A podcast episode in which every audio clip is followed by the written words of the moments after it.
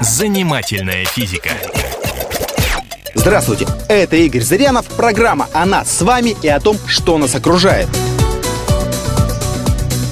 Есть ли у насекомых сердце? Когда мы смотрим на живые организмы, которые размерами значительно меньше нас, то почему-то думаем, что у них наверняка отсутствуют какие-то знакомые нам органы. Ведь не может же у такой крохи, как насекомое, быть сердце. Но в природе все так устроено, что каждое ее творение почти чудо. И удивительно не то, что у каждого живого существа есть внутренние органы, а то, что эти органы выполняют возложенные на них функции. Так, например, у насекомых есть мозг. Он управляет движением их многочисленных мышц. Насекомые, ко всему прочему, еще и дышат. А раз так, то у них должна быть дыхательная система. И она есть. Воздух попадает к ним через кожу.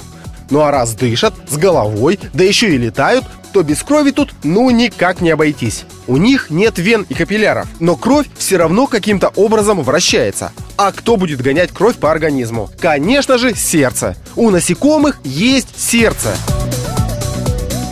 Оно представляет собой длинную трубку. И если вы внимательно посмотрите, то сможете увидеть ее на спине.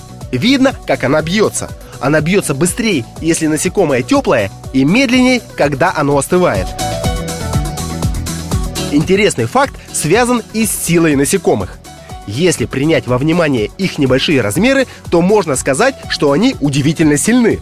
Мышц у насекомых очень много, и они очень мощные. У человека около 800 мышц, а у кузнечика их примерно 900.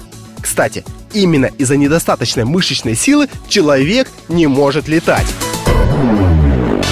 Занимательная физика.